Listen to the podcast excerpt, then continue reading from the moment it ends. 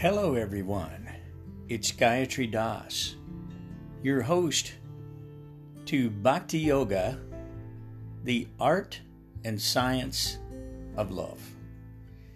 So glad to have you back and appreciate your listening.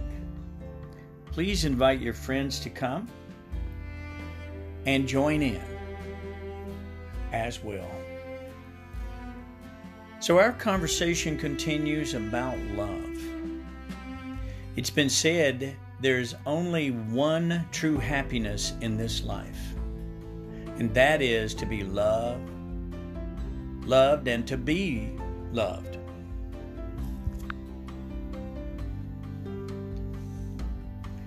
So, being deeply loved by someone gives you strength, while loving someone deeply gives you courage. We are most alive when we are experiencing love.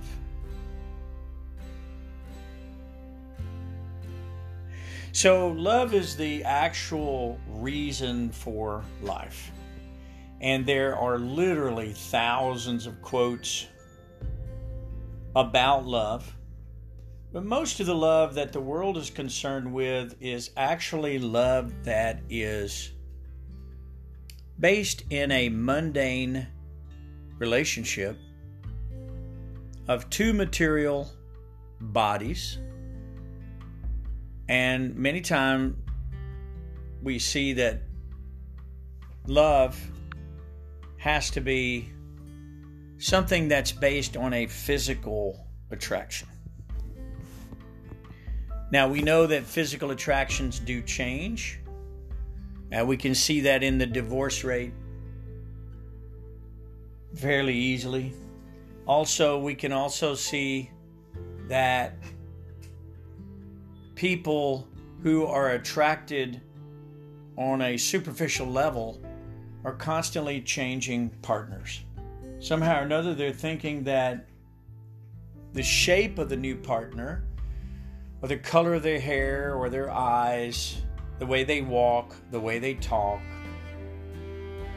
or some mental state will bring them true happiness. The fact of the matter is is these things are all based in a temporary situation that is constantly changing. And in the Bhagavad Gita, which is the Sanskrit text we'll be studying today, it is stated that as a person gives up old garments, accepting new ones, so the soul accepts new material bodies, giving up the old and useless ones. So, if we know that our bodies are temporary, that the pleasures that we experience of the senses in the material world are temporary, then our consciousness and our intelligence should direct us towards that eternal part and parcel of the supreme which exists in every heart. That's the only thing that we can count on to remain with us after the body is no longer of any use. So at time of death, the body cannot sustain the soul and the soul passes away. It leaves the body. And the intelligence, the mind, and the ego, which are the subtle body, travels with a soul into the womb from the father of a new mother based on our karma. Now, all of this is described in great detail in the Vedic literatures, which we will be studying shortly. The concept is is knowing this changes everything. No longer is the purpose of our life just to eat, sleep, mate, or defend. Even the animals or even the insect life is doing these functions. True happiness can never be derived from stimulating the material body's senses. Can anyone say, Oh, I've eaten and now I'm completely satisfied eternally? No. Or I've had sex life and having it once, now I'm eternally satisfied. No. So the point is is that you could stimulate your senses thousands and thousands and hundreds of thousands of times or even millions of times after life after life after life after life in various bodies which are built around the soul for the sake of sense gratification and one will never be satisfied. This is the conclusion of the Vedic literatures. So, if love is something that is eternal and based in a spiritual life, shouldn't we actually know what that is? Shouldn't we make a study of that? Shouldn't we consider that to be the most important one singular function of every human life? Of course we should. And that is what the Vedic literatures are all about. So, today we're going to be studying some of these things together. And what we'd like to do, uh, even though we'll skip around a little bit, we want to be very careful to uh, start out with one verse that I think kind of describes the whole thing. And at this time, what I'd like to do is read this Sanskrit, which is thousands of years old, and I'll give you the word for word translation and then the actual English translation, and then a purport by Bhaktivedanta Swami Prabhupada, who is the foremost scholar of the Vedic literatures, and about 50 years ago was kind enough to not only translate the Bhagavad Gita, the Srimad Bhagavatam, the Upanishad, so many different wonderful works from the Vedic literature from thousands of years ago into English, but actually came here as an Acharya in 1965 and started the Hare Krishna movement. Hare Krishna is a name for God. Hare indicates the energy of God, and Krishna indicates the energetic. Krishna literally means the most attractive personality. That person who is the most beautiful, that person who's the most wealthy, that person who is the most wise, that person who is the most famous, and yet the most renounced. Humble, not attached, not conceited. That is the person whom we all look at as the ideal or the idol. We find so many idols in the material world uh, who are temporary. Their fame is fleeting, their fortune is fleeting, their beauty is, of course, fleeting, their wealth is fleeting. And so, for some period of time, we may find them as ideal persons for us to try to fashion ourselves after. But after a while, we're disgusted with that. And then we move on to the next temporary idol. Well, this is not about that. This is about that person whom no one can be equal to nor greater than. That person who has all of these attributes in full, of which no one can be equal to nor uh, uh, superior to in any possible way. That is the person whom we want to love. That is an eternal person that we have a relationship with. And so the Vedas is all about knowledge that brings us to the point of love, that brings us to the point of realization of who we are and who is the supreme person and what our ultimate relationship is, which is one of love. So the concept of love is the highest concept of all. But only when it's dovetailed to that which is eternal and spiritual. You know, in the material world, we hear people say, oh, Well, I'll love you forever. But that's not possible, is it? Because that person is destined to die. How will the love continue unless it continues on a spiritual level? So, in this verse, Krishna, who is the speaker of the Bhagavad Gita, describes exactly what that supreme love looks like. So I'll read this and then we'll go through this a little more carefully. This is the Bhagavad Gita 647, chapter 6, verse 47, in the chapter known as Jnana Yoga. And it describes the condition of eternal spiritual love. Yoginam api sarvesham matgadhinantaratmana Shadavan bhajate yomang Same yukto tamo mataha Yoginam of yogis Api also. Sarvesham all types of. Makatena abiding in me and always thinking of me. Anta atmana within himself. Shradavavan in full faith. Bhajate renders transcendental loving service. Yaha, one who, Mam, to me, the Supreme Lord, Saha, he, may, by me, Yuktatamaha.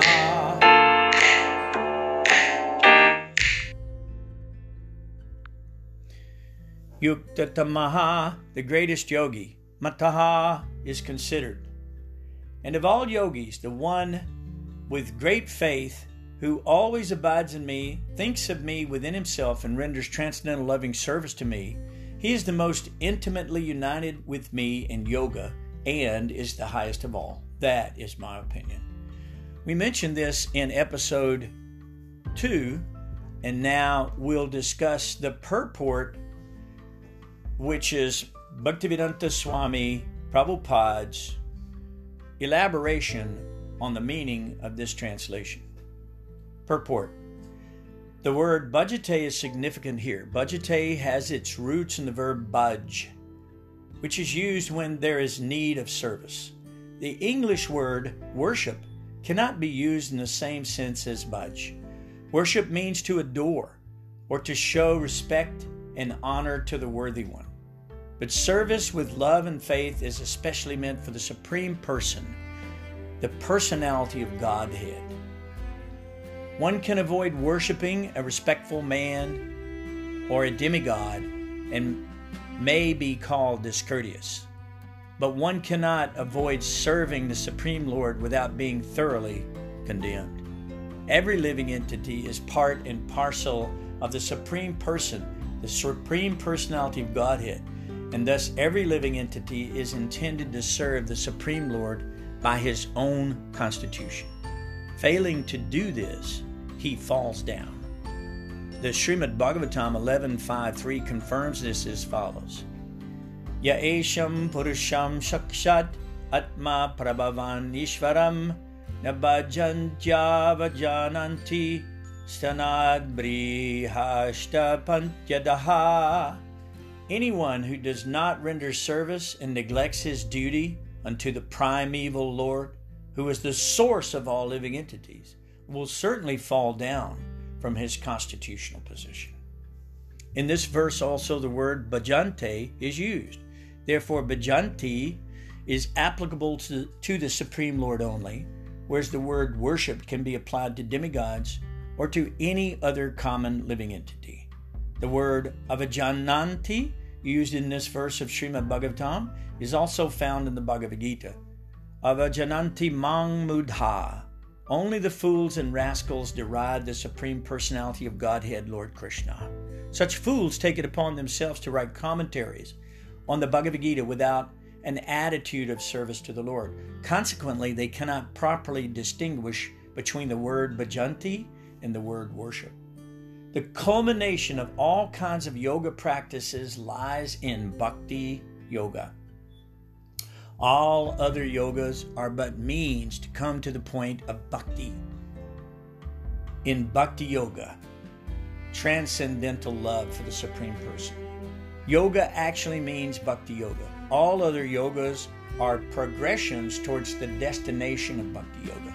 From the beginning of karma yoga to the end of bhakti yoga is a long way to self realization. Karma yoga, without fruitive results, is the beginning of this path. When karma yoga increases in knowledge and renunciation, this stage is called jnana yoga. When jnana yoga increases in meditation on the super soul by different physical processes and the mind is fixed upon him, it is called Ashtanga yoga. And when one surpasses the Ashtanga yoga system and comes to the point of the Supreme Personality Godhead Krishna, it is then called Bhakti Yoga or the culmination. Factually, Bhakti Yoga is the ultimate goal. But to analyze Bhakti Yoga minutely, one has to understand these other yogas. The yogi who is progressive is therefore on the true path of eternal good fortune. One who sticks to a particular point and does not make further progress is called by that particular name Karma Yoga or Yogi, Jnana Yogi, Dhyana Yogi, Raja Yogi, Hatha Yogi, etc. If one is fortunate enough to come to the point of Bhakti Yoga, it is to be understood that he has surpassed all other yogas. Therefore, to become Krishna conscious is the highest stage of yoga. Just as when we speak of the Himalayan, we refer to the world's highest mountain, of which the highest peak, Mount Everest, is considered to be the culmination. It is by great fortune that one comes to Krishna consciousness on the path of bhakti yoga to become well situated according to the Vedic direction. The ideal yogi concentrates his attention on Krishna, who is called Shyamasundara, who is as beautifully colored as a cloud, whose lotus like face is as effulgent as the sun, whose dress is brilliant with jewels, and whose body is flower garland. Illuminating all sides is his gorgeous luster, which is called the Brahmajyoti. He incarnates in different forms such as Rama, Nrsimha, Varaha, Krishna, etc., the Supreme Personality of Godhead. And he descends like a human being to the son of Mother Yasoda, and he is known as Krishna, Govinda, and Vasudeva. He is the perfect child, the perfect husband, friend, and master, and he is full with all opulences and transcendental qualities. If one remains fully conscious of these features of the Lord, he is known as the highest yogi. Only unto those great souls who have implicit faith in both the Lord and the spiritual master are all the imports of Vedic knowledge automatically revealed. This is from Svetasvara Upanishad 623. Bhakti means devotional service to the Lord, which is free from desire for material profit, either in this life or the next. Devoid of such inclinations, one should fully absorb the mind in the Supreme. That is the purpose of Naishkarmya. That's from the Gopala Tapani Upanishad 115. These are some of the means for performance of bhakti or Krishna consciousness the highest perfectional stage of the yoga system. So, trying to understand the meaning of what we just read and to make a synopsis of these points, all other yoga systems are designed to transcend the soul back to home, back to Godhead, back to the spiritual world, beyond the world of birth and death, old age and disease. No one can be happy in the material world eternally. Everyone in the material world ultimately comes to suffering. As a matter of fact, it's been said that happiness is just a temporary cessation of misery.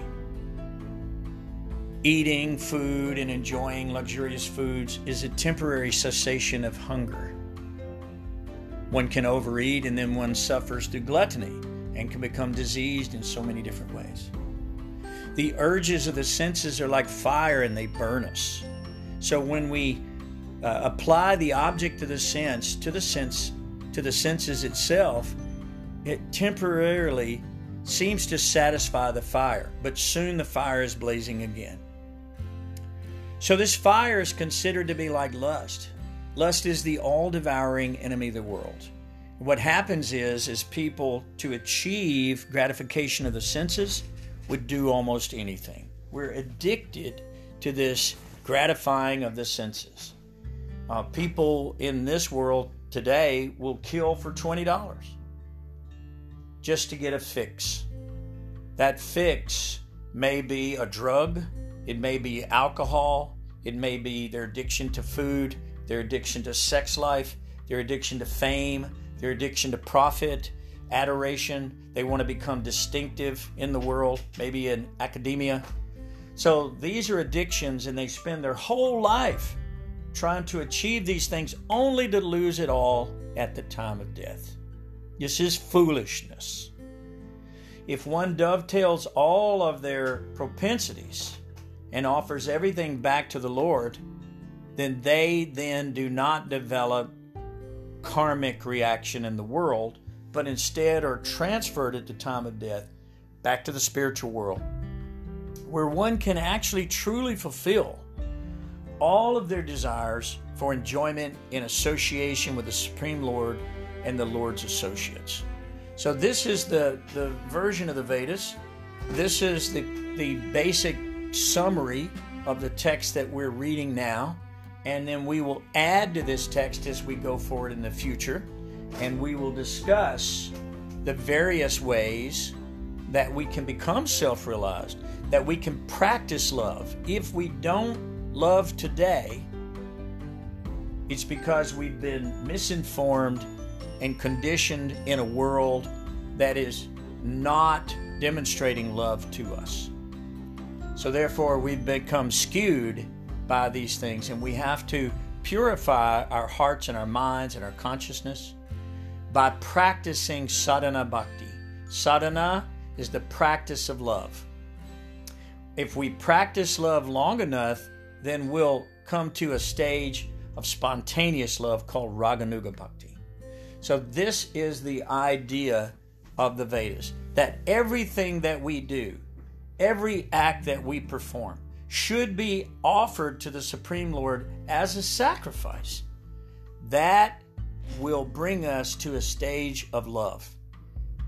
After all, if everything we see, everything we touch, everything we sense, everything we taste, the energy that we're assimilating into our body from these varieties of unlimited foodstuffs, whatever we have, whatever intelligence we have, the, the, the, the, light of the sun and the moon, the earth we live in, the fragrances, all of these things are provided to you. No one can say, Oh, yes, I've created these things. What man could actually boast that he's created any of these things?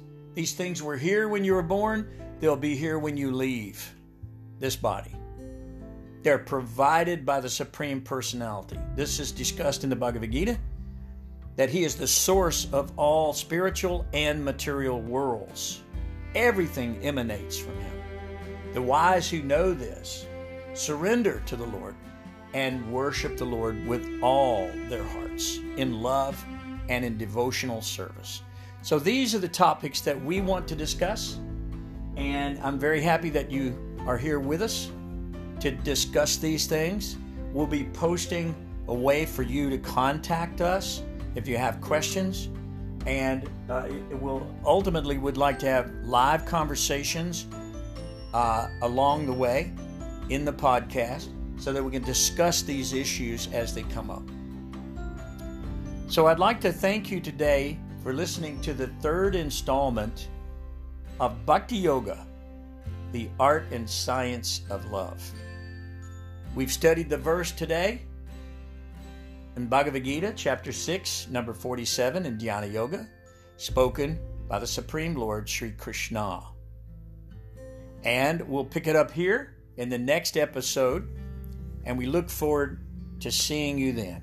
Thank you so much for attending, and I am excited to present this course on Bhakti Yoga, the science of love.